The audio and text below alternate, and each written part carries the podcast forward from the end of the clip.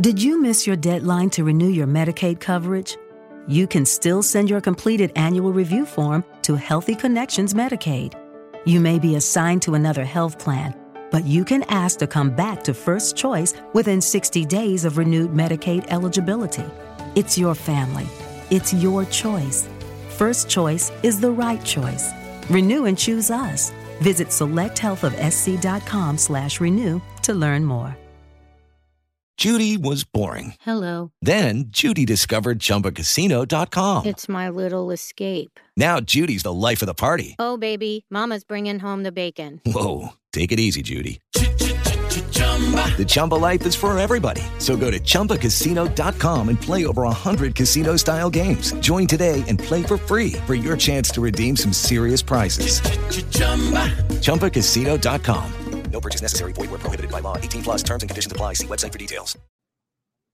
What is going on, everybody, and welcome back to the Thursday edition of the NHL Strategy Show. I am your host, Josh Harris, until my internet will probably drop off at some point, and I'll reconnect and be fine. But for now, here I am. Joining me as always, Slim Cliffy. How you doing on this Thursday?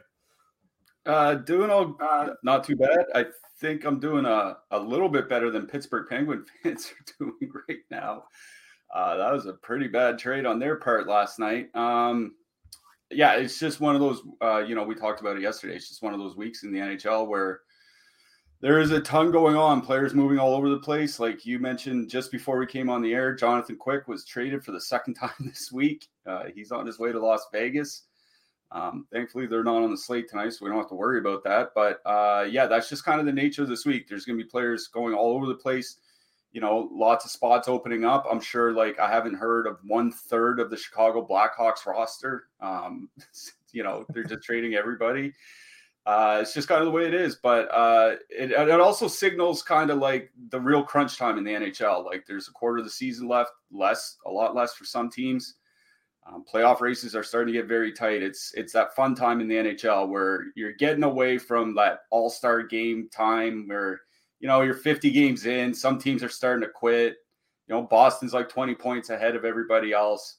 Um, we're starting to get into that crunch time, which is one of my favorite times of the year, and uh, just in sports in general, right? We got March Madness this month. We got baseball coming back. Uh, we got NBA gearing up for their own playoffs. It's just a really good time to be a sports fan. Yeah, it is a fun time to be a sports fan. On the other end, it is a little bit tough these next few days for DFS purposes. People moving, teams, players not in the player pool, players getting scratched. It's been a bit NBA ish, we could say, the past few days, but um, we've navigated it pretty well. I don't think there's been a late scratch. There's just been a couple players who haven't been in the pool. We'll knock some and hope that remains the case. We held 10 gamer uh, here tonight. I see I'm a little bit frozen. Am I going to come Yeah. back? Here I am. I'm good. Before we get into this slate, um, remember we have a brand new OddsShopper show debuting. It's called The Odd Shop. It's every Monday, Tuesday, Wednesday, Thursday, Friday, 4 p.m. Eastern. If you like betting, Laffy, Ben, Greg, Eric, Atan, that's former Iowa State University caddy Eric Lindquist, uh, and all the regular guys as they break down the night's best bets using premium OddsShopper tools and data. That's exclusively on the OddsShopper channel. So make sure to check that out. Uh, Atan and Laffy. There it is. I, I couldn't, my brain literally just shut off. I know how to pronounce his name. I knew who was on the show, and then I wanted to say Laffy, but it's not like Jake Harry. It's Jake Hari. You know what I mean? Me and me and names, we have issues. But let's get into this slate. We got a Big Ten gamer. Got some big old totals here. We have three. Yeah, we have three home totals at four right now. Uh, let's try to navigate through it, and let's start with the Buffalo Sabres and Boston Bruins, shall we? The Buffalo Sabres with a 2.6 total heading into Boston. The Bruins have a four total. Eric Comrie is probable. Jeremy Woman, Swayman is confirmed. Um, Bruins made a trade today. They traded for Tyler Bertuzzi. I mean, if he plays tonight, he'll accrue points since the Red Wings are on this slate. I don't, I doubt he'll get to Boston in time, but that's something to monitor. David Pastrnak also signed a monster extension today. Um, they put Hall and someone else on the IR. Oh, Nick Foligno. So I'm not really sure what the bottom six is going to look like tonight. The top six is remaining the same. This is a good matchup for the top six here. I think, like the Marchand, Bergeron, DeBrusk line, perfectly fine here. Not getting a ton ownership. Pastrnak's getting the most ownership here. It's because his price has come down. He's like at 9,600 at times. 8,800 here tonight. This is a very good matchup, very good power play matchup. The Pastrnak line is going to avoid that Tage Thompson line. I kind of prefer the Pastrnak line, but I understand if you want to go to Boston one, just because the ownership's better, they're fully correlated. On the Buffalo side, I just even with Swayman in that, I, I just don't think there's going to be much for me in one to three. Maybe in MME, but I, I doubt it as well. Yeah, we're gonna have to watch for Bertuzzi for sure to see um, if he can make it on time. But obviously, him not being in the player pool and Detroit not being on the slate means he won't count points. It's just a matter of whether he takes Pavel Zacha's spot. Oh, that's right. He's on the slate.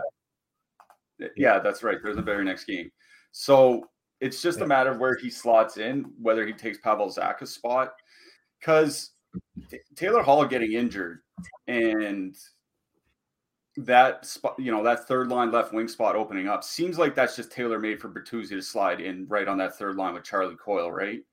Um, that was something I was writing about the trade for season long fantasy hockey this morning, and it was something that seemed pretty obvious is that Tyler Bertuzzi's going from the top line, top power play in Detroit to it's got to be the third line in Boston and the second power play unit. So he's not really going to be a factor in DFS, I don't think, one way or another, unless he's on the Krejci Pastrnak line. So I wouldn't worry about Bertuzzi too much. Uh, I have no interest in Buffalo here. Uh, Jeremy Swayman in net always changes things for me because he's clearly having a much worse season than uh, Linus Ullmark. Um, Ullmark's at the point where he's like basically saving Boston nearly like a goal every game and a half, or like even a little bit better. Like he's having a pretty unreal year. Swayman's nowhere close. Um, but it's still just a brutal matchup. Like I was looking at Boston's numbers. Like DeBrusk hasn't hasn't returned.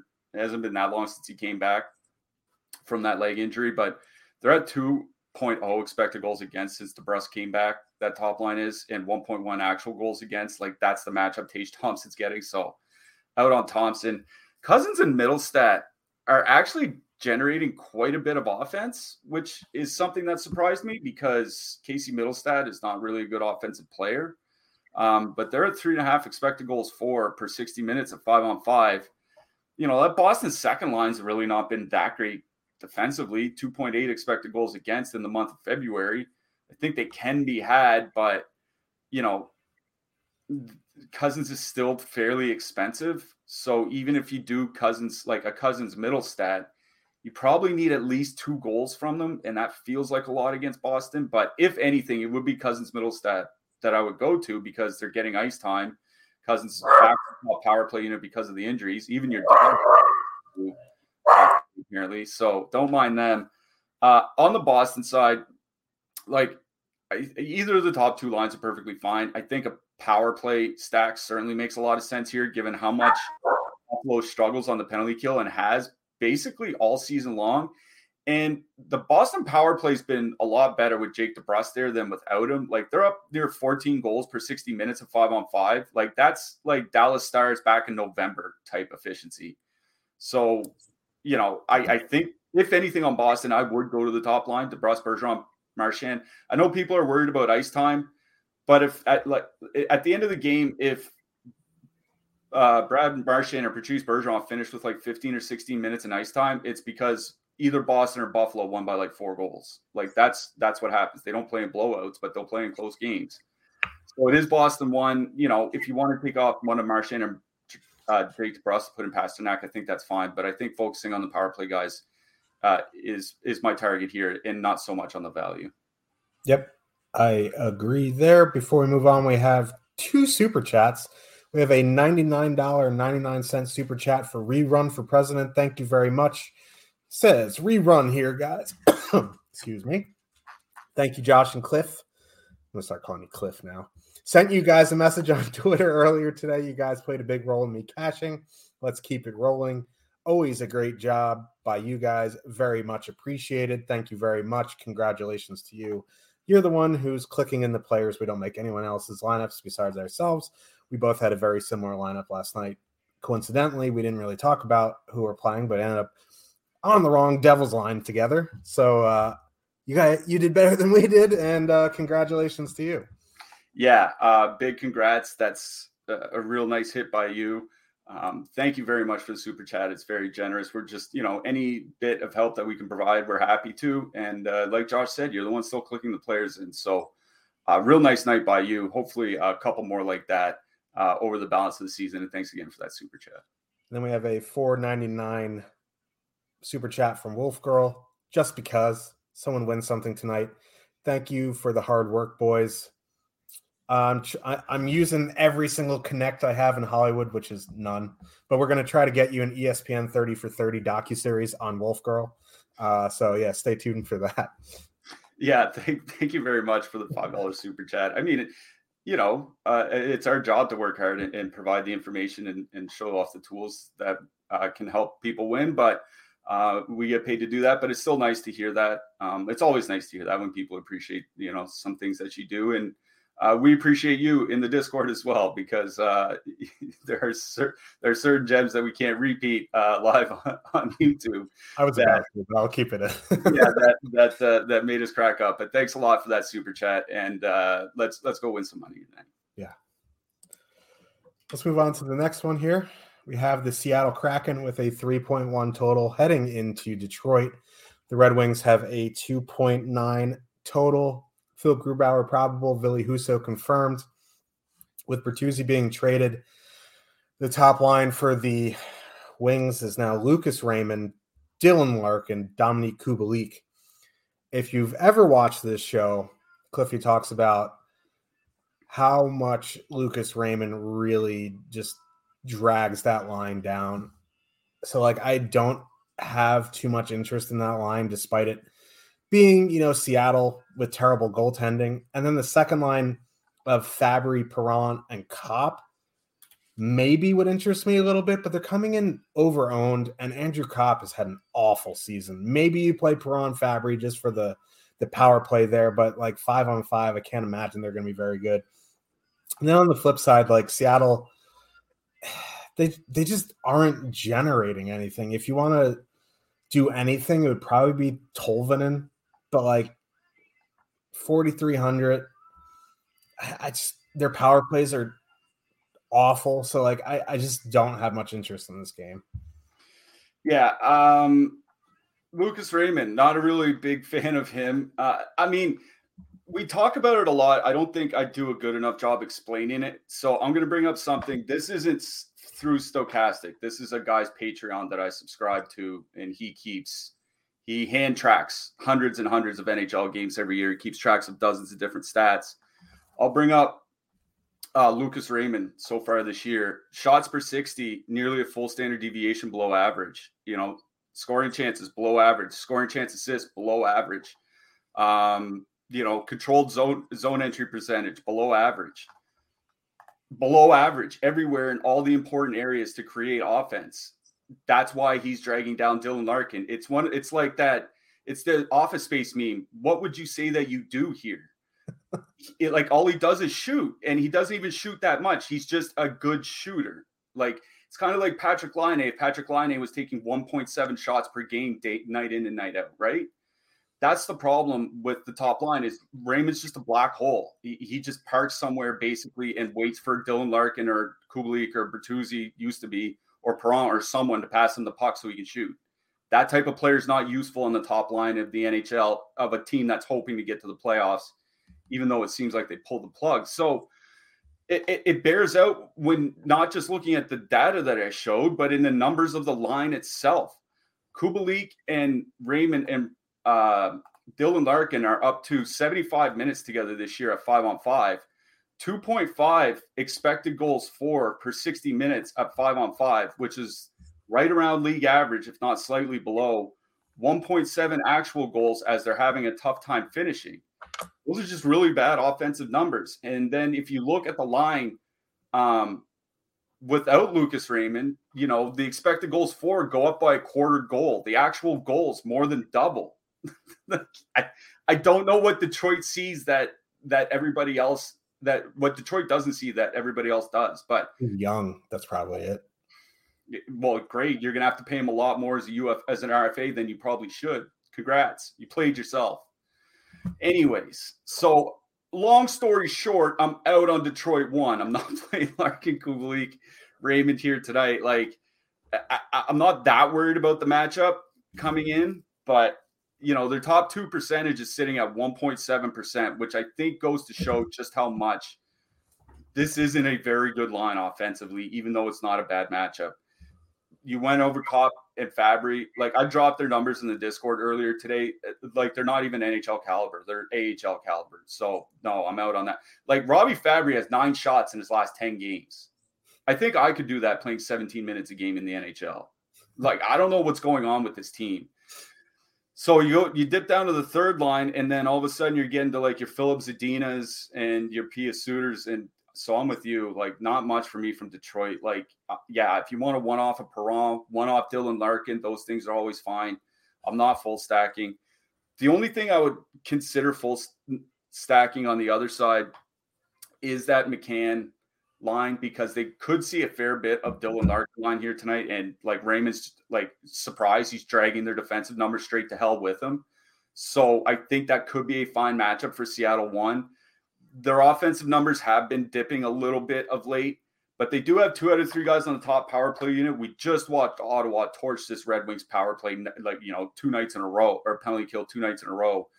So you know I don't mind uh, you know a McCann Beniers um, Beniers, Eberle, something like that, a two man stack. But I don't know if I'm full three man stacking either.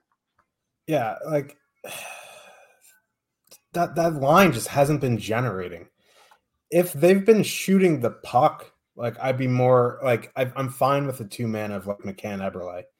Like Eberle is a good play driver. I think he can take advantage of this line.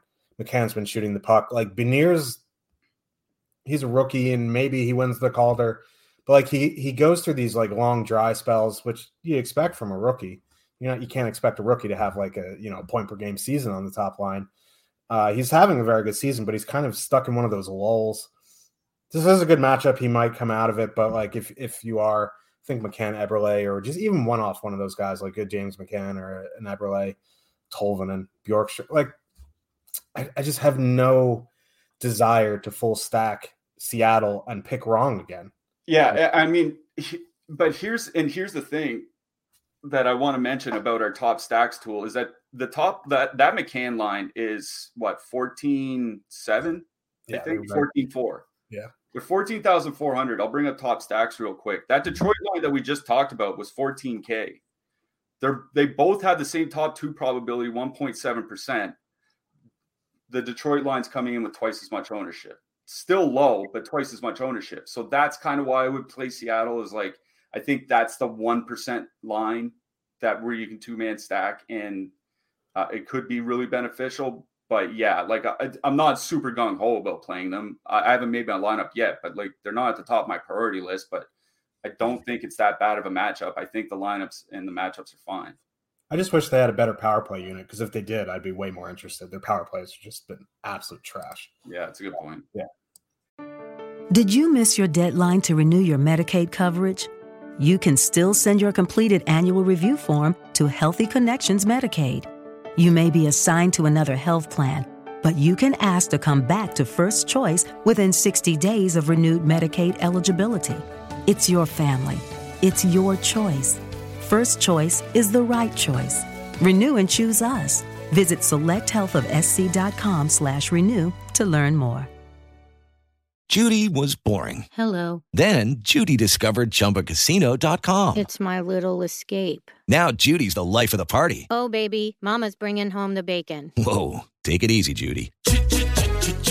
The Chumba life is for everybody. So go to ChumbaCasino.com and play over 100 casino-style games. Join today and play for free for your chance to redeem some serious prizes. ChumbaCasino.com. No purchase necessary. Void where prohibited by law. 18 plus terms and conditions apply. See website for details. Anyway, let's move on to the next one. Nashville Predators with a 2.9 total heading into Florida. The Panthers have a 3.9 total. Kevin Lankinen is confirmed. Sergei Bobrovsky is probable. Uh, Predators traded Mikael Granlund for a second round pick. Great for Nashville. Um, gives someone a chance to get into the lineup who's probably better than Granlund. Like it's not hyperbole to say that Granlund is one of the worst forwards in the NHL. He's still in the NHL.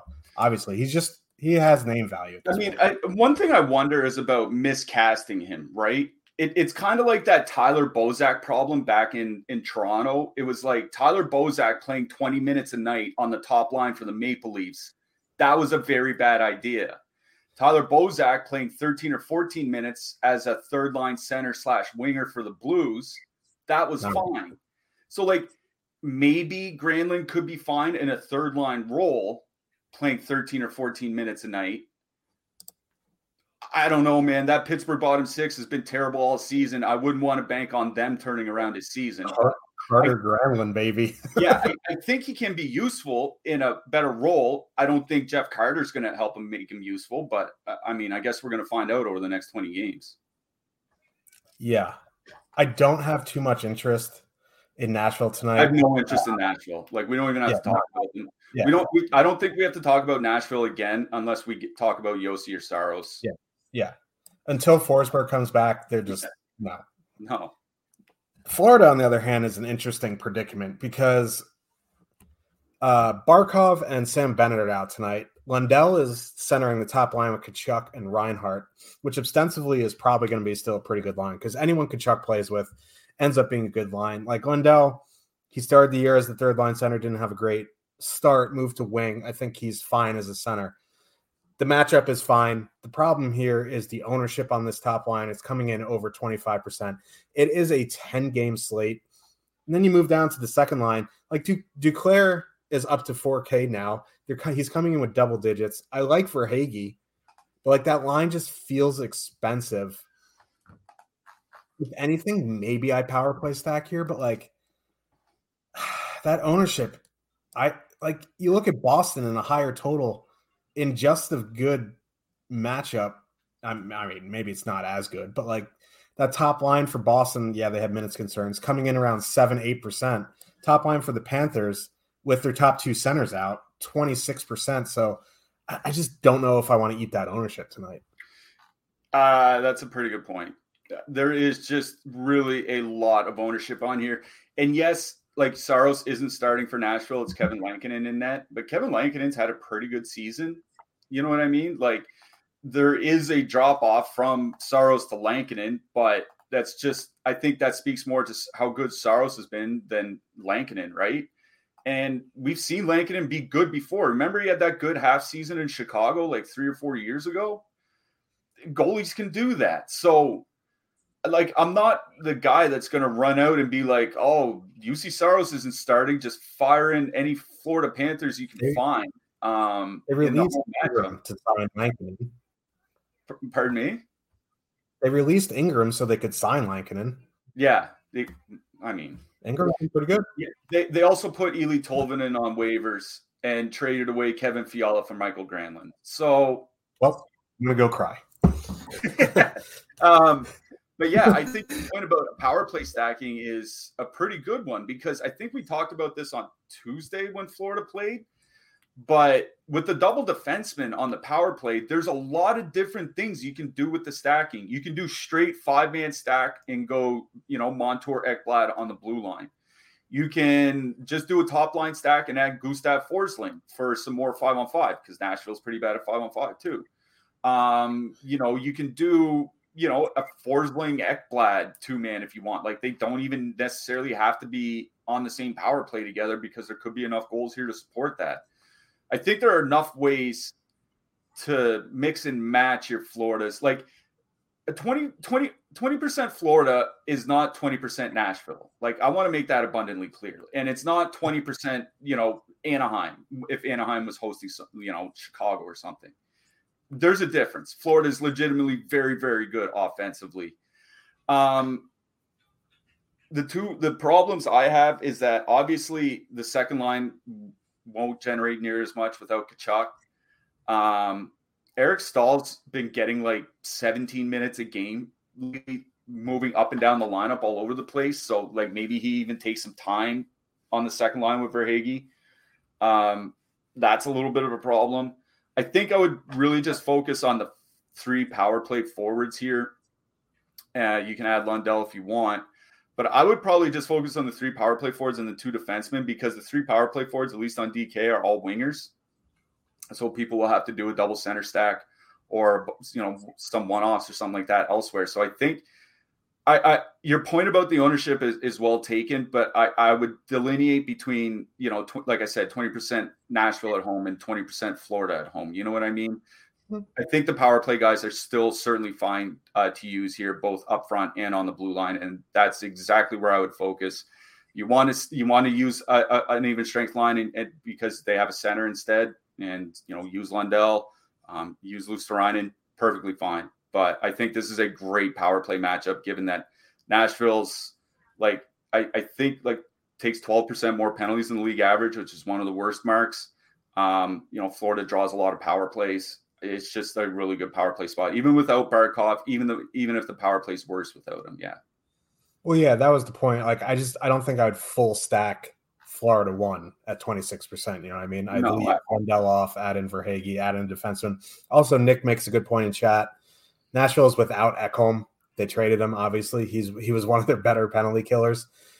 Uh, and you know Barrie may play, but he's not like he's not anything great defensively. So like their penalty kill takes another hit without Ekholm. You know they have you know Haas's boy Fabbro and they have Carrier, but Ekholm was their best penalty killing defenseman probably. So yeah, I'd mix- I mean not not just the um, penalty killer too, right? Like easily their best defensive defenseman at five on five as well. Yeah, and you know the the point I was trying to make about the ownership with full stacking is you know Boston has a four total. They're coming in their top line around eight percent. The Kings have almost a four total. They're not getting nearly as much ownership. I would just you know, I don't know if I want to play a 26% Anton Lundell, who's not on the top power play in the spot. I'd go Tkachuk, Reinhart, Ekblad in a heartbeat. This is a great matchup. So, yeah, there's plenty of ways to get different with higher ownership. It's fine playing chalk. You can just, there's so many ways to get different. Yeah, I agree. Let's move on to uh, my Rangers here. Ottawa Senators with a three total heading into Madison Square Garden. The Rangers have a 3.5 total. Cam Talbot probable. Yaroslav Halak is confirmed. Rangers played last night. They won in overtime. Now Patrick Kane joins the team. The, the Rangers still going with five defensemen tonight because they can't have an emergency call up, and Lindgren is out. So getting another 20 plus minutes out of Ben Harpur and Braden Schneider tonight. Um, they've got to be tired.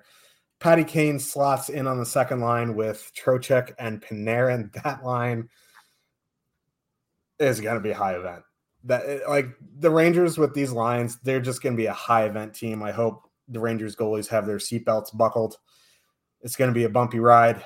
Um, that being said, I don't know if Chychrun's going to be playing tonight. He wasn't at morning skate. I don't know if he's going to fly. He hasn't played in weeks, so I don't know if he's even going to be in tonight if he makes New York on time. That being said, like with Halak and net, Rangers have five defensemen for the, like the last three games. They played four defensemen two games ago, getting huge minutes. Penalty kill, not. I mean, it's been good, but like they've got to be. T- I have interest in the Senators tonight. There's no ownership on them right now. I think you know that top line is fine. I think power play stacking is fine.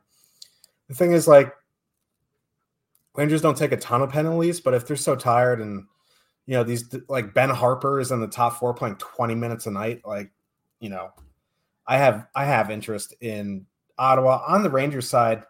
I, you know, I would imagine Kane slots into the top power play, taking Tarasenko's spot. It's just like this team's got to be gassed. Maybe they get up for this game and it's a good it's a good power play matchup. So like yeah, you can take bits and pieces of the power play, but like I know people are going to play King because the shiny new toy. He's playing with his old pal Panarin, and They just need, you know, they're going to recreate their magic from 09 in Chicago or whatever. But like, I, I think I have more interest in the Senators here. Uh, yeah. So the top line hasn't been good with Tarasenko there. Like, the, uh, there's just no way around it. 1.1 expected goals in 85 minutes with Zibanejad and Tarasenko together. Even though, yeah, Tarasenko had three points last night, they're still only scoring 2.2 goals per 60 minutes of five on five because Tarasenko didn't score his five on five goal with Zibanejad and Kreider. Zibanejad was off the ice at the time. And no, his assist, one assist. And then the other assist or the other goal was in overtime. They're still not doing much at five on five. The fact they're getting run over at five on five. And we talked about, you know, the Rangers' recent tough schedule yesterday on the show, and that is has certainly been a very real thing. Like they did have a run of a bunch of fairly good defensive teams in a row. Last night was the Philadelphia Flyers, and they still got ran. So I I wouldn't get married to the line combinations, but I don't know if they change in game one. You know what I mean? I think they have to give it at least a few games to see where it goes. But uh, I am starting to get a little bit concerned that there will be line changes. As far as the second line goes, now what to expect with Patrick Kane? Like, if people aren't, people obviously would probably know the name, but if you're not familiar exactly with his game, he is a dual threat guy He's a guy that does like to shoot and is still a pretty good playmaker, even at his age. Like I wrote about this for season long fantasy hockey. The big problem, it seems, was there the whole Chicago team sucks. Like I, it seems like that's the problem. like, and, and I don't mean to sound flippant when I say that, but if you look at Patrick Kane's production over the last three years when he was skating with Alex DeBrincat in Chicago, and then when you look when he was skating with anyone else not named Alex DeBrincat, it's night and day. So clearly, there's still some juice there because the offensive numbers were still really, really good when DeBrincat was around. Um, and now he goes to play with Panarin and Trocheck, who were pretty good offensively so far this season. So I think Panarin, Trocheck, and Kane is going to be a pretty good offensive line, and I think I would feel better about playing them than Zibanejad, Tarasenko, and Kreider. It's two things though. One, it's a matter of how the power plays shake out because we don't know what the power play units are going to look like with Kane there. And two is a matter of the ownership because I don't think with Kane's first game being in New York against Ottawa, I don't think we'll have a super good grasp on what the ownership is going to look like.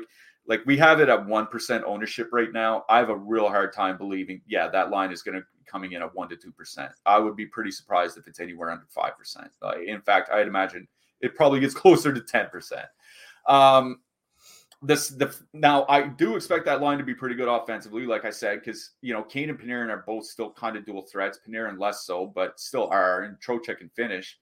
The problem is, is like I think they're going to be really bad defensively because it's not hyperbole to say like we made fun of Michael Granlund for being a terrible defensive player. Patrick Kane is worse. And it, might not seem possible, but it's true. And I, I was trying to figure out what it might look like on that line. So I feel bad saying this. So I looked up the second line's numbers with Alexis Lafreniere on the right wing. Um, 3.3 expected goals for, 3.4 expected goals against per 60 minutes. That's a lot of expected goals for, both for and against. Sorry. Um, so really, really high event at both ends of the ice, and I think that's what you're going to see from that line is that they're going to be pretty good offensively, but I also think they're going to allow a lot defensively. So I don't mind that second line from Ottawa, that DeBrincat, Batherson, Pinto line. Now I think you can leave Pinto off and just do a two man DeBrincat, Batherson stack. Uh, maybe add Tim Stützle if you want as a center. But you know, specifically DeBrincat and Batherson, I think they're going to be in a pretty good matchup against that second line for the Rangers. I think it's a good matchup for them. So Ottawa two for me. I mean Ottawa one perfectly fine. Um, no, there's not there's no real matchup or anything big concern that I would stay away from Ottawa one. I just think it's a better matchup for Ottawa two, and they're over four thousand dollars cheaper with very the similar similarly low ownership. So for me, it's both second lines in this game. But I think I might be on your side that I would kind of rather play the Ranger or the Ottawa second line here than the Ranger second line.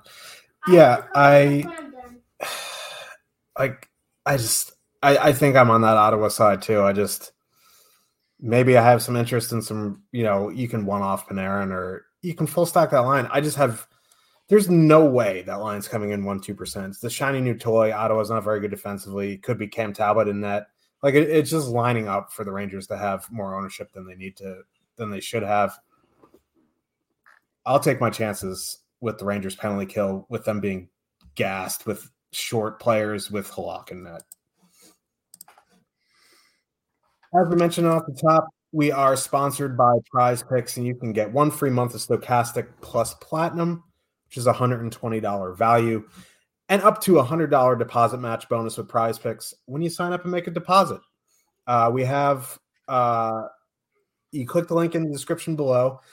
I see people in our Discord were ragging Jake. You know, are you going to post your PrizePicks so we can go two of six? it's pretty funny, but it's also true. No, he's actually been pretty good.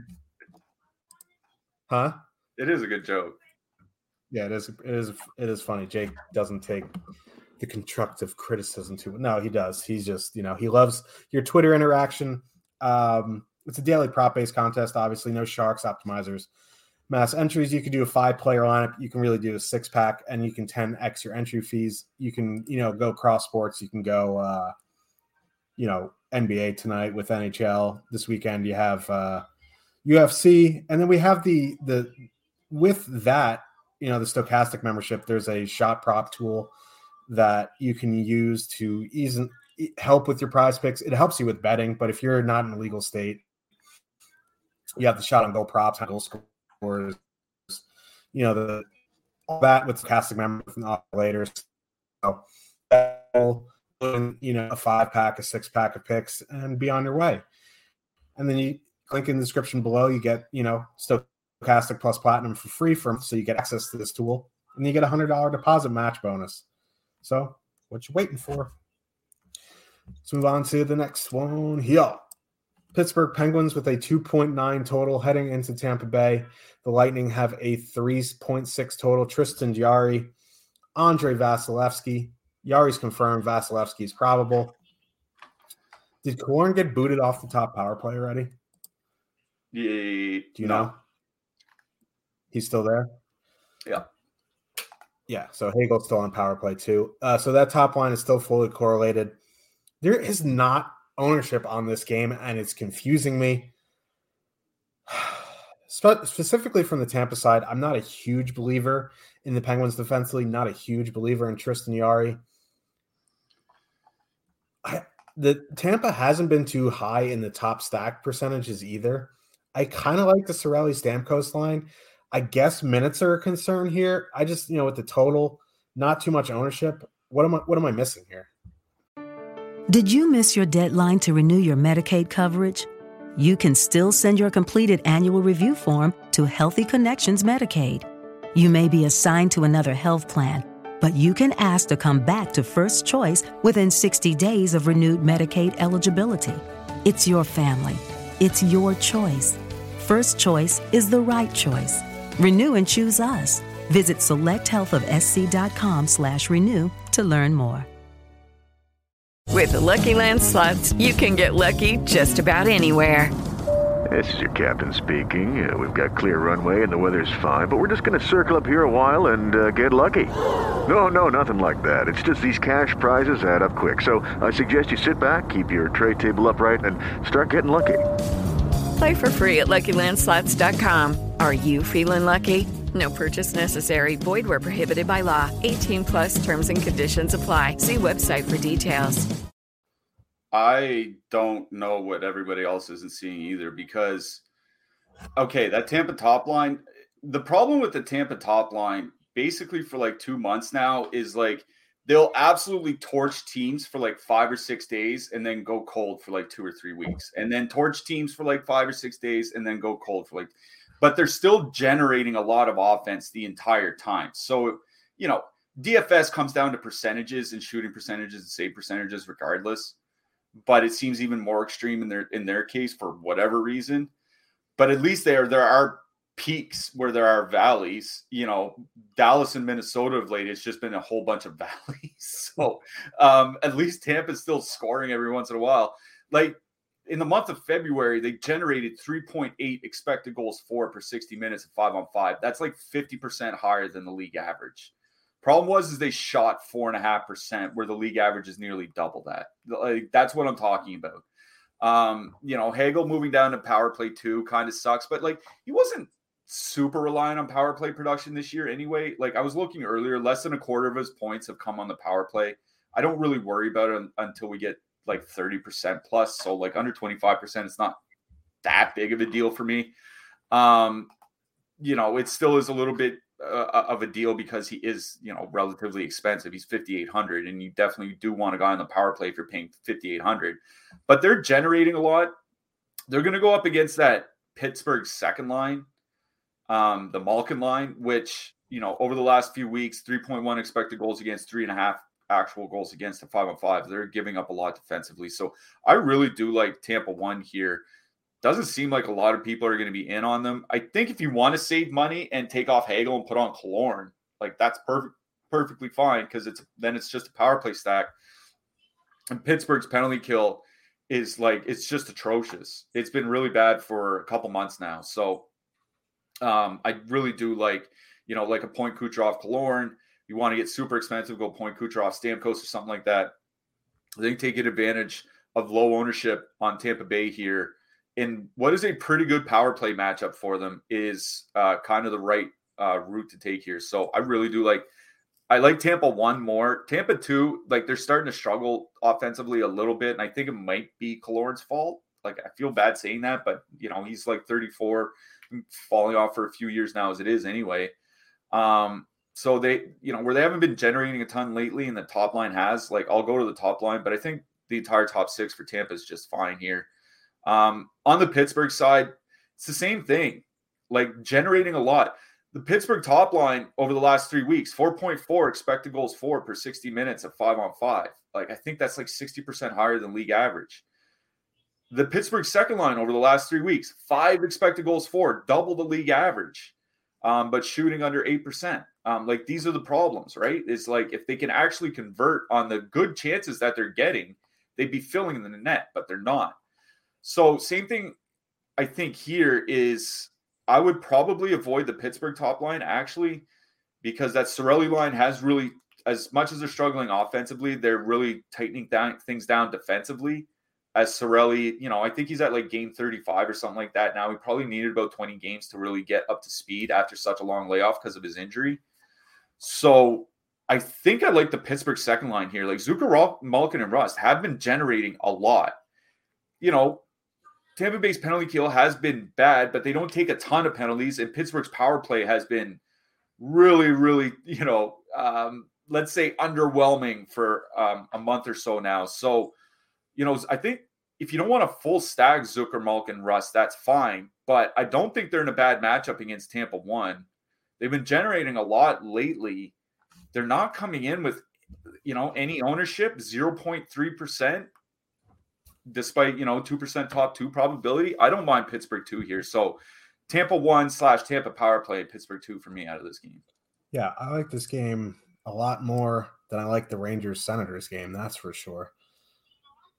Let's move on to the next one. Dallas Stars with a 3.6 total heading into Chicago. The Blackhawks have a 2.5 total. Stars played last night with Oettinger. I think it could be the Stars, Matt Murray, starting tonight. Uh, Peter Mrazek is confirmed. Here we are with Dallas one again. Pavelski, Pavelski has been bad. Mason Marchment has been bad on the third line. I, I, this is like if if they're going to get back on track, this is the matchup. I mean, we, we just saw the Anaheim Ducks speed bag Chicago, right? So theoretically, yes, Dallas should speed bag Chicago here. I've been playing DFS long enough to know how this goes when the Dallas Stars are in an absolutely complete smash spot and they don't. Uh, At least they're not chalk tonight. Yeah, that's yeah, that's great. Um, I'm not even going to talk about Chicago like if you want to one off Max Domi or something, like go ahead. But like Dallas's penalty kill is elite. And one of the very few things Chicago has been able to do this year is um, have a decent power play. Forget it. So on the Dallas side, in the month of February, 3.4 expected goals for, like that's really good. Um, but shooting 6.8% is the problem, like Pittsburgh and, and, and, Tampa Bay that we just talked about. They're just not converting. Um, to your point about Joe Pavelski and Mason Marchment, I tweeted about this earlier today. Over Pavelski's last 17 games and Marchment's last 16 games, so 33 games combined between them, zero goals, 11 assists, and under two shots per game. They're just not doing anything. And it's not like they're getting snake bit or something like they are getting snake bit to an extent. You'd expect a couple goals from them in that span, but nothing that would really make them notable for DFS. And that's kind of the problem here is that those two guys are just complete black holes offensively and have been for you know a month and a half now. And that takes two out of the three lines basically out of play if you don't want to use them, right? So I think the Dallas top line is perfectly acceptable to use here. Um, like I said, they have been generating. It is ostensibly a good power play spot but the Chicago penalty kill, I was looking, their last 20 games, basically top five in the league. I don't know why.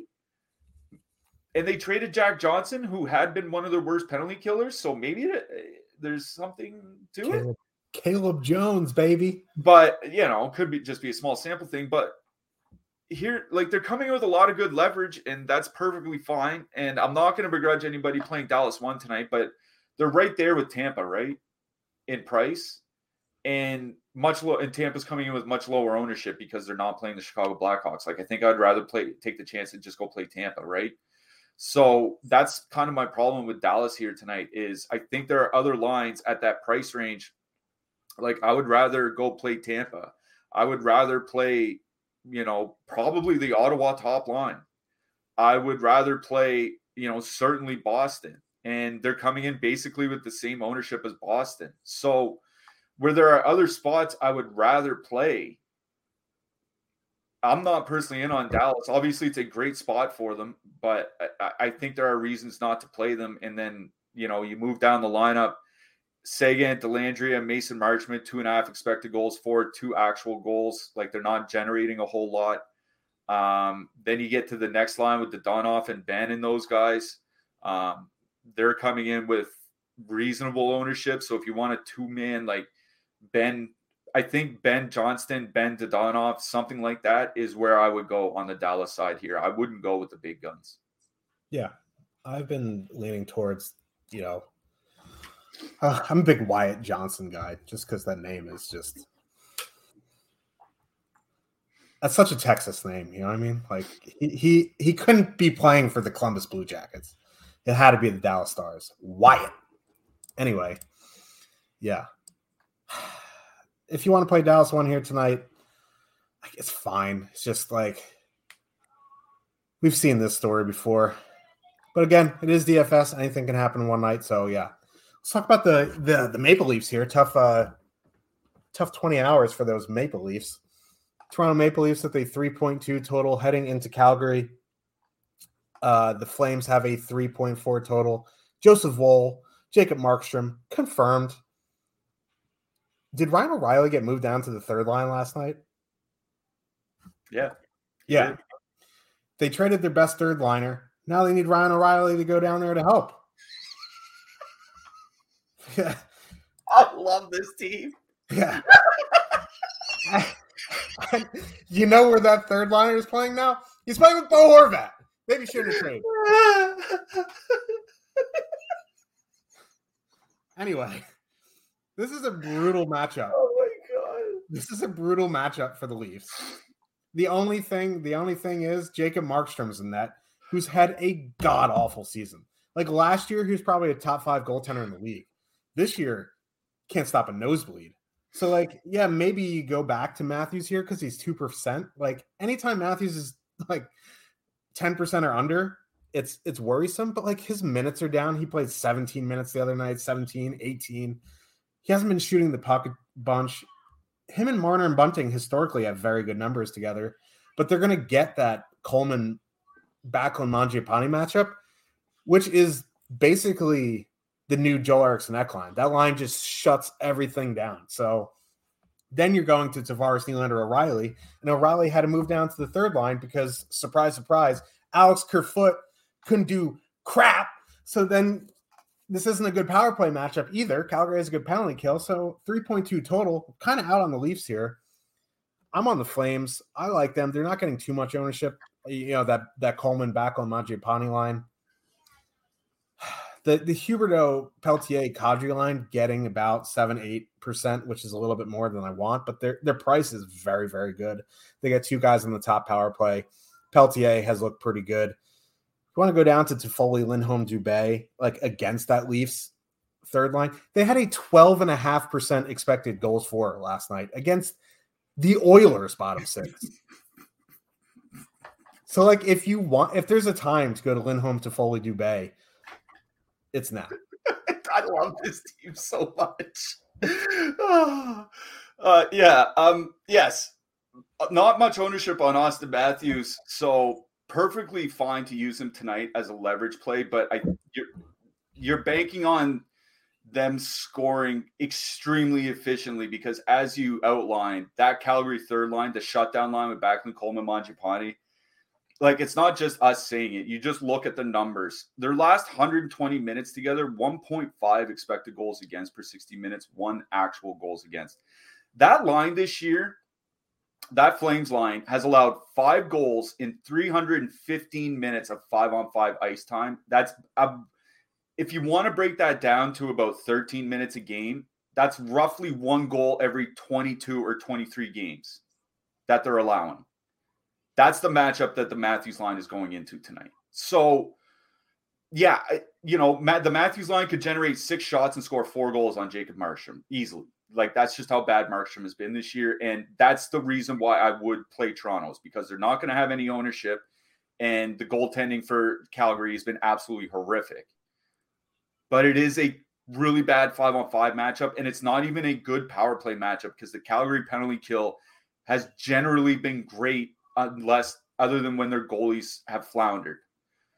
It's a pretty bad matchup for that top line. So I'm out on Toronto one like I said, if you want to play him at low ownership against a bad goalie, now that I say that out loud, I'm like, huh, maybe I should play them. but at low ownership, yeah, yeah, low ownership against a bad goalie, they're fine to play. I just think it's a terrible matchup otherwise. Um, the Toronto second line is interesting because they move, they only moved Ryan O'Reilly to the third line in the third period of that game. Again, they did so because they traded away their best bottom six player for a third round draft pick intentionally. And if they move Calle Jarnkrok up to that second line, like Jarnkrok and Nylander have actually played pretty well together this year. Don't forget when Jarnkrok was playing with Tavares earlier this season, like a couple months ago, or a month ago even, it was Nylander that it was uh, Marner that was there. Sorry, it wasn't Nylander. And Jarnkrok and Nylander have actually played a fair bit on the third line this year, and they did really well with Pierre Engvall, 4.2 expected goals for, 2.7 actual goals for. Um, I think that Toronto second line could be fairly good. And you still get two guys on the top power play unit. And you get to avoid the Backlund Coleman Mangiapane matchup. And there's not much ownership on them anyway. So I think it's, if anything, from the Toronto side, it's Toronto too. Um, on the Calgary side, it's the top line Toffoli, Dubé, and Lindholm. And it's because they're not going to get the Matthews matchup. They're going to get the second and third line matchups, hopefully, a bunch of third line matchups. They won't, but hopefully. Um, they're not coming in with a lot of ownership. Like the problem of them not generating a lot of quality is that they do generate a lot of quantity. And if they have a game where you know they get a couple lucky bounces or something like that they generate so much quality that they don't need 22 minutes of ice time to score like three goals or something like that right so i don't mind calgary one here um, Toffoli Lindholm, Dubé, a little bit more like they're more expensive than the second line, but the, the trade off is less ownership. But um, I think it's Calgary one, Toronto two for me. But I, will be I'll be honest, I'm not super excited about the Leaves here. Yeah, yeah, me either. And like, yeah, maybe I'll get dragged on Twitter as a Leafs hater it's just funny because like Leafs Twitter just gives me hope for the world every day. This is like the greatest thing ever. But yeah, I, I do like that. Like like you said, Toffoli Lindholm Dubé is quantity over quality. but quantity is what you need for DFS. So, yeah. there are 130 of you in here. Please smash that like button. Uh, it helps us out. Not as much as you clicking the link in the description, though, and getting a four week Stokastic membership for 50% off, which is $29.98. Original price is around $60. And it'll give you access to everything NHL that we have projections, ownership, lineup builder, rankings, and our expert Discord, where we have a very lovely community.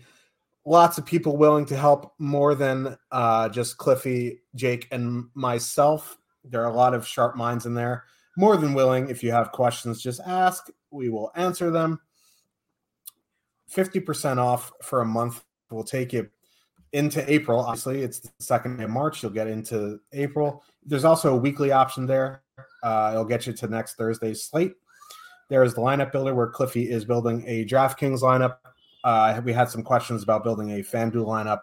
We won't get to that today just because we still have three games to get through, but on a shorter slate, we will most definitely build some FanDuel lineups for you as well. Yeah, I'm Let's thinking. I'm, doing. Yeah, I'm just. I started with Tampa one or Tampa power play. Sorry, I'm thinking I'm going to put in Lankinen. He's going to face a ton of shots here tonight. So Lankinen Carrier, goalie, defenseman. I'm just thinking about what the secondary stack's going to be, so we can uh, we can carry on to the next game. I'm just going to keep it in the back of my mind. Yeah, cool for me. Let's move on to the next one. The Minnesota Wild with a 3.3 total heading into Vancouver. The Canucks have a 2.7 total. Marc Andre Fleury, Thatcher Demko confirmed. Thatcher Demko looked good until he didn't the other night. Um, first game back from a long injury. Maybe he's feeling a little bit better. Um, Marcus Foligno is out tonight. Uh, Jonas Brodin is in. I don't know if Marcus Johansson yeah. or is he are they, is he in or out? Yeah, he's in. He's in and he's on Boldy's line. Wow. Going from Foligno to Marcus Johansson, it's like putting lipstick on a pig. It is still a pig. Even Avery agrees. Yeah. Uh, we have a $5 super chat related to this game from our pal Big Turk. Cliffy, thoughts on a one off Hronek as Vancouver pushes for the playoffs? um, in Vancouver's in Vancouver's value bid to get to the postseason, I'm afraid I'd have to say I wouldn't be playing Filip Hronek tonight. Um, too much of his value in Detroit has come from the power play, and he's not going to get that power play time in Vancouver. So um, a lot of his offensive value is about to dry up real quick. So no, but we are still cheering on for the Canucks to grab that second wild card spot. Come on, boys! I know you can do it. Yeah, and I don't understand what the what the Canucks are doing with that Hronek trade. They're already over the cap for next year. They're going to trade Brock Boeser for like I don't know an Arby's gift card just to get cap compliant. Like they don't want to retain salary, but no one's interested for good reason. But anyway, to this game here, this is a pretty good matchup for Minnesota. Now, line matching here is kind of important because Kuzmenko, Beauvillier, Pettersson have actually been okay defensively. The thing is, Demko's still back. You know, is he had his first game back not too long ago. Their penalty kill is bad that top line for Minnesota with Hartman there starting to pick it up. Kaprizov is, you know, he's having a great season. That second line with Eriksson Boldy without Foligno, I know Marcus Johansson's there. It is an upgrade from Foligno offensively. Is it? Albeit a minor one. Like Foligno just absolutely torpedoed the line. Like at least Marcus Johansson knows how to shoot the puck. Does I don't know he? if Foligno knows how to shoot the puck. Uh, Maybe, but I think if anything, it's going to be both top lines from this game. But line matching very important for at least you know who the Canucks line is going to go into. Yeah. Um, one thing I will say is that um, in their last home game, they did use the Pettersson line a fair bit um, against Boston one when Boston was in town. So I suspect that that will be the matchup he- again here tonight. Is that Vancouver is going to go up against Minnesota's top line, and honestly, that's probably best for them. Yeah. Um, because that Eriksson Ek Boldy line, like they have been pretty bad offensively, but they're still really good defensively. And the third line is still pretty good de- defensively. The top line isn't bad defensively or anything like that, but they're league average, and league average for Minnesota is bad. So it's not a terrible matchup for the uh, Vancouver top line. It, you spoke to how good they've been defensively. The offensive numbers are, are really standing out. Three and a half expected goals for 90 plus minutes together. Um, three and a half expected goals for per 60 minutes in 90 plus minutes together. 4.7 actual goals for, all on the top power play unit, all playing like 19 to 23 minutes over the last handful of games. Um, and here's the quirk is that Minnesota's penalty kill has generally been good this year, but over their last 20 games, the penalty kill save percentage is 945. I I was just looking earlier, the league median is about 870. Um to 945 would be like Igor Shesterkin at five on five last season. To do that for 20 games on the penalty kill is screams regression at some point and vancouver has a pretty good power play. Very like, power play reliant. right. So it seems like this might not be a terrible spot for uh Van- for vancouver's power play to get right? Problem is is like the ownership is kind of high. I thought it would be lower than six than six percent. It's still fine to play. It's just a little bit high. Like i'm not that's it's the one thing that made me less excited about playing Vancouver. I'd rather the, play the Senators, I think. Yeah, yeah, exactly. On the other side, like I was making those faces about Foligno and Johansson because I think Johansson's just bad. Like I'm sorry, uh, he is, but yeah. Um, the last three seasons, he's in the fifth, fifth percentile for points per minute at five on five, as in 95% of NHL forwards produce better than him over the last three years. Is he better than Foligno? I don't know. I don't think so and that's yeah. And, if if it's even a toss up, then it's not an improvement, right? So, like, I'm not super excited about that Minnesota second line. Like, they're fine to play. Honestly, I think I would rather just go play the top line. I know they're like six thousand dollars more expensive or whatever, so it's a completely different stack. But I would rather have the best player playing with two other good players that will play a ton of minutes regardless of what the five on five matchups, because Vancouver's penalty kill is just that bad. So both top lines for me in this game. Yeah, I kind of agree there. I'll, uh, yeah, we'll have to wait and see on Marcus Johansson. Maybe Gustav Nyquist comes back and plays there. Another another brilliant trade there by the the Wild. Let's move on to the Montreal Canadiens with a 2.6 total heading into Los Angeles. The Kings have a 3.9 total. Jake Allen, Pheonix Copley confirmed Vladislav Gavrikov is going to play tonight. They said they're giving uh, Joonas Korpisalo a couple more days to get acclimated. 3.9 total here for the Kings. Not a lot of ownership here. Not as much as I expected for a late hammer. I like I, I guess the power play units are a bit wonky, but like Kopitar is coming off a four goal game, which is you know, you're not going to expect Kopitar to score four four goals every game, but he's 5900 top power play in a good power play spot. He's coming in projected at five percent. The second line of Danault Arvidsson Fiala has more ownership. Like they're in the double digits, and I think that's fine. Like that line is very good. So yeah, like, but like if that line's gonna be double digits and Kopitar and Kempe are gonna be five six percent, I think it comes up. But if they're around that, I, I like I don't see why I won't play Kings one here. Yeah, I I, I was looking at Kings one myself for um, a stack here tonight because I mean two reasons. One, they're playing fairly well. Like just in the month of February, 2.6 expected goals for, two against. Like they're really shutting down the opposition, not generating a ton. Um, but 4.3 goals, like they're sh- uh, shooting 13%. But even if you cut that off by like a quarter, they're still scoring well over three goals per 60 minutes. Like I'm not that worried about their generation.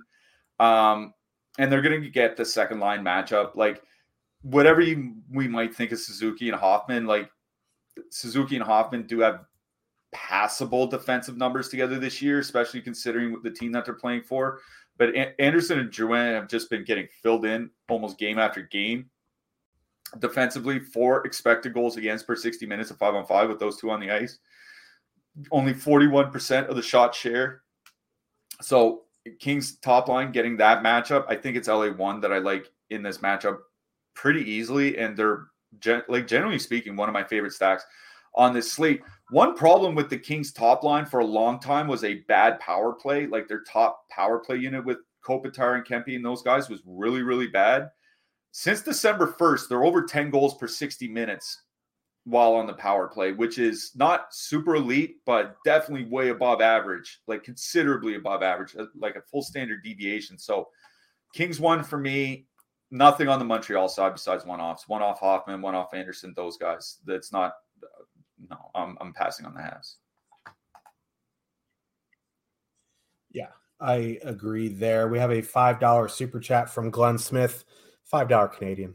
Uh, not sure how that, not how the Canadian dollar is doing against American dollar. I know, nickel and diming here, but no, I'm just kidding with you. Uh, good cheap filler line tonight. Um, how cheap you looking? There are a couple here tonight, even one in the next game. Uh, but who you liking is the cheap filler? I mean, it, yeah, like you said, it depends how cheap you want to go. I don't really hate the Calgary Backlund line. Um, they're about 12K, coming a little bit overowned, but I think they're fine. Um, the Jamie Benn line from Dallas as well. We talked about that line being fairly low owned. Um, don't mind them um, for a super cheap uh, filler stack either. Um, that's basically about it that I really like. Everything else is just coming in way too high owned. So I'll say, um, yeah, definitely, definitely the Dallas depth. Calgary three, I think, is perfectly fine. Um, I think Seattle is perfectly fine as well. Like that Schwartz, uh, no, not Schwartz. Sorry, the Tolvanen and Gourde uh, two man. I think that's perfectly fine. Um, that's a you know something like that is where I would go. Seattle, Dallas, um, Dallas two, like the Benn line. Um, that's basically where I am. There's not a whole lot I like for super cheap fillers. Ownership agnostic. I do like the Buchnevich, Thomas Kapanen line, but they're coming in way over owned. And let's let's talk about that game. Uh, St. Louis Blues, the 3.1 total heading into San Jose. The Sharks have a 3.3 total somehow. Uh, Thomas Greiss, maybe that's how. And James Reimer are confirmed. The Sharks traded Michael Eyssimont for uh, Vladislav Namestnikov yesterday. Namestnikov not going to be with the team. Um, Nick Bonino moves up to the top line with Couture and Barabanov. Second line of Hertl, Zetterlund, and Andreas Johnsson. Also, don't mind them as a filler, but they're also coming in over owned. Ownership agnostic. It's the it's the Buchnevich Thomas line and the Hertl Zetterlund line. I just I like. I guess they're fine because they're playing each other, but like, I, I don't want to play double digit Sharks or Blues tonight. Really. Yeah, I'm not I'm out on the Hertl line. Actually, I'm in more on Couture, Bonino, and Barabanov. The only reason being they're perfectly correlated on the power play. Um, you know, not a great power play matchup because St. Louis doesn't take a lot of penalties, and the penalty kill has actually been getting better basically since like you know early December. Um, but they are perfectly correlated on the power play, and it's thirteen thousand one hundred, and they're you know Couture is going to play like 18, 19 minutes. Barabanov's going to play like 18 minutes. So you know, fully correlated top line, 13,100 at home with a 3.3 total. That's where I'm going. Um, on the St. Louis side, this is a disaster. It's a complete disaster. There's nothing I there's there's nothing I want to play. And I can't believe that because it's the San Jose Sharks. But like Saad and Schenn or sorry, Kyrou and Schenn have played 300 minutes together this year, 2.1 expected goals for, 2.7 actual goals. 2.7 actual goals for is like 7% better than league average. It's like it's basically nothing. St. Louis second line, at least they're scoring 3.2 goals for per 60 minutes. Thomas Buchnevich. So it'd be Thomas Buchnevich and Kapanen, but they're coming in with a ton of ownership. Um, so if you want to just do Buchnevich and Thomas, I think that's fine you can three man stack, but it is the Buchnevich Thomas Kapanen line I like the best. But I think the line I like the best in this game is Couture, Barabanov, and Bonino. Yeah, that late hammer is just an absolute festival, as we like to say. It's just like, I guess they're fine. It's just like ownership, like, uh, just chills the bones. Coming up after us, the Odd Shop, the Odds Shop with A10 and Lofty at 4 p.m. on the OddsShopper channel to go over the best bets tonight using the premium OddsShopper tools. Let's talk about those fellows who live behind the blue line. Maybe we'll actually get a Predators shout out for the blue liner here. There actually might be a couple playable Predators defensemen tonight. Who are you liking? Um, I'll start with the expensive guys. The top of the list for me are Sergachev, Montour, um, and Erik Karlsson. Now, if you go want to play 9200 Roman Josi, I have no problem doing that because the the offense is going to have to run through him now. Not that it didn't before, but it really is going to have to go through him now. Um, I'm just paying 9200 for a defenseman feels super expensive. Um, so for me, be probably Karlsson, Montour, Sergachev. For the mid-price guys, there aren't a ton that I'm in love with. I like Gustav Forsling. Um, you know, Jake Walman, I'll play him almost any any night. Like I would die for Jake Walman. I, I kind of mean that. Noah Hanifin um, as well. Um, Drew Doughty, if you want to take advantage of a bad Montreal penalty kill, but I don't feel like he's he's not at the top of my list for the mid price range. Let's put it that way. Um, if you want to go super cheap, uh, Mattias Samuelsson with no Rasmus Dahlin for Buffalo. Um, you know, Owen Power is going to play a lot for them, but I think I'd rather just save a little bit of money on Samuelsson. Uh, Alex Carrier is probably going to play around 19 minutes for Nashville on the blue line. Olli Maatta, um, with Detroit trading Filip Hronek, they're going to have to give somebody more minutes, and I'm very much hoping it's not Ben Chiarot. So Olli Maatta for cheap. Um, you know, Braden Schneider from the Rangers. The Rangers are only playing five defensemen here tonight, so I think like every single Rangers defenseman is in play one one way or another. Yeah. Um, and I'll mention uh, Chris Tanev from Calgary and uh, Calen Addison from Minnesota if you want to take advantage of a really bad Vancouver penalty kill. Yep, that about sums it up there. Goalie is an interesting question here tonight. There's not one that really is like, "Yep, I'm going to play this guy tonight." So who you like? I mean, I think we like a couple of the same guys, but who you liking here? yeah, I mean, I had Saros circled because of the shot volume thing. Um, Kevin, I think Kevin Lankinen is still fine to play. Don't get me wrong. Yeah. Um, same thing with Jake Allen. I mean, we just saw him have a pretty good game if he plays tonight for Montreal. I mean, it doesn't matter for me who plays for Montreal going up against the Kings. Um, could be a good high volume matchup for Montreal and for Allen. Um, Andrei Vasilevskiy at home against Pittsburgh. We went through Pittsburgh scoring problem, like shooting percentage problems, and if those don't turn around, he could put up. He's the one 8K plus goalie that I don't mind playing here tonight is Vasilevskiy. And I also mentioned Halak. Um, I'm not sure why I was feeling Halak today, but no, uh, you know, Ottawa is another team that has had problems scoring, and Halak's actually been pretty good on the penalty kill this year, which has been Shesterkin's problem. So I don't mind Halak either. Yeah, I'm trying to look for some spend up options here, and it's just like outside of Vasilevskiy, like I, I guess Marc Andre Fleury. He's not even that expensive. Like Vasilevskiy, obviously 8100. Halak is 8K. Bobrovsky 8K. Like those guys just don't inspire. Like Swayman 8300. Like these guys just don't inspire confidence. So I think I'm spending down here on goalie tonight, and spending down is not great either. So I don't know. Goalie's a fun one. I mean, goalie's always an absolute crapshoot, but tonight just feels extra crappy and extra shooty. So, who you liking as your hat trick pick? Um, just talked about him uh very recently, and he had a hat trick not that long ago. I think maybe a couple weeks. Hopefully, he gets another one. Adrian Kempe from Los Angeles. Nice. Going, I'm picking against my boys here tonight. Um, going Drake Batherson. Ooh, you love the Drake. We love the Drake. We love the Drake. I mean, do we? I mean, I, mm. I don't know. Shouldn't say that. Yeah. uh, maybe, maybe anyway. three goals here tonight. Yeah. Anyway, he's either going to have like three goals or just like two shots and go on a block. That's usually how it happens with Drake Batherson. But anyway, we will be back next week at some point, Monday or Tuesday. I haven't seen the schedule yet. Monday. Yeah, I barely know what day it is today. So um, make sure to click those links in the description, smash that thumbs up on the way out. If you have any questions, we'll see you in Discord tonight. Good luck, everybody. Good luck tonight, everyone. Let's go win some money.